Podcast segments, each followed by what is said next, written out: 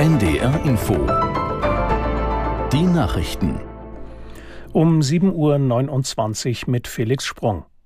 Die SPD beendet heute ihren Bundesparteitag in Berlin. Im Mittelpunkt stehen Beratungen über die Bildungspolitik. Aus der Nachrichtenredaktion Marei Beermann. In einer Rede will Parteichefin Esken zu dem Thema heute einen Antrag vorstellen. An den ersten beiden Tagen hatte die SPD ihre Parteiführung neu gewählt und sich indirekt für die Aussetzung der Schuldenbremse auch im Jahr 2024 ausgesprochen.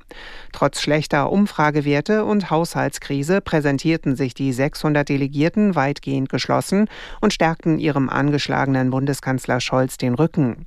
Der hatte sich in seiner Rede zuversichtlich geäußert, die Haushaltskrise der Ampelkoalition lösen zu können. Außerdem schloss er einen Kahlschlag bei Sozialleistungen aus. Große Gewerkschaften haben angesichts der weiterhin ungelösten Haushaltskrise vor dem Verlust tausender Arbeitsplätze gewarnt. Der Deutsche Gewerkschaftsbund, die IG Metall und die IG BCE appellierten gemeinsam an die Bundesregierung, schnell tragfähige Lösungen zu finden. Wesentliche öffentliche Investitionen und Förderinstrumente für den grünen Umbau müssten auch im kommenden Jahr zur Verfügung stehen. Der Vorsitzende der IGBCE Vassiliadis betonte, die Entwicklung einer klimaneutralen Wirtschaft müsse mit massiven öffentlichen Investitionsanreizen angeschoben werden, denn der Markt allein werde es nicht richten, andere Länder hätten das längst begriffen. Der ultraliberale Ökonom Javier Milei tritt heute sein Amt als argentinischer Präsident an. Der 53-Jährige wird vor dem Parlament in Buenos Aires vereidigt. Einzelheiten von unserer Korrespondentin Anne Herberg. Danach will er vor dem Kongressgebäude seine Antrittsrede halten und schließlich im Regierungssitz Casa Rosada ausländische Staats- und Regierungschefs empfangen.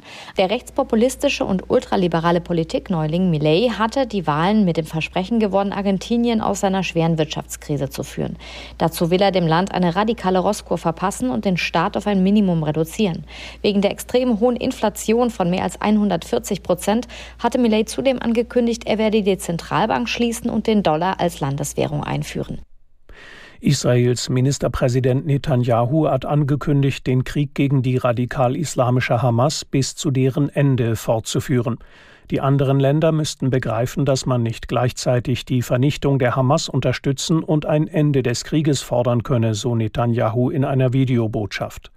Nach israelischen Angaben wurden seit Beginn der Gegenoffensive etwa 7000 Terroristen im Gazastreifen getötet. US-Sicherheitsberater Kirby rief Israel erneut dazu auf, mehr für den Schutz der Zivilbevölkerung zu tun.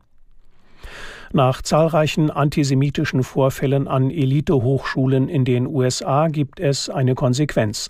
Die Präsidentin der Universität von Pennsylvania, McGill, ist zurückgetreten. Aus Washington Arne Bartram. McGill war in den vergangenen Tagen heftig kritisiert worden für Aussagen bei einer Anhörung im US-Parlament. Dort hatte eine Abgeordnete McGill Anfang der Woche gefragt, verstößt es gegen den Verhaltenskodex ihrer Uni, wenn zum Völkermord an Juden aufgerufen wird. McGill antwortete, dass es vom Kontext abhänge.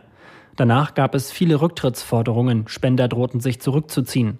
Seit der neuesten Eskalation im Nahostkonflikt berichten jüdische Studenten in den USA, dass sie immer häufiger angefeindet und bedroht werden.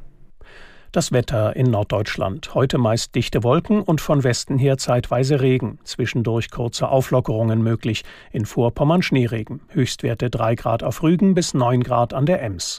Morgen mildes Schauerwetter bei höchstens 5 bis 10 Grad. Am Dienstag etwas kühler mit 4 bis 8 Grad und weiter unbeständig. Am Mittwoch zeitweise Regen, später teils Schnee 3 bis 7 Grad. Das waren die Nachrichten. Moin. Die Reportage. Ein Podcast von NDR Info. Natur. Ah, richtig schön. Ich freue mich immer, wenn so viele Menschen im Wasser sind für den guten Zweck, ihre Couch verlassen haben. Und dann perfektes Wasser. Ich bin rein, habe so ein bisschen die Kälte gespürt und dann bin ich wieder gemütlich raus. Ich bin nicht der, der rein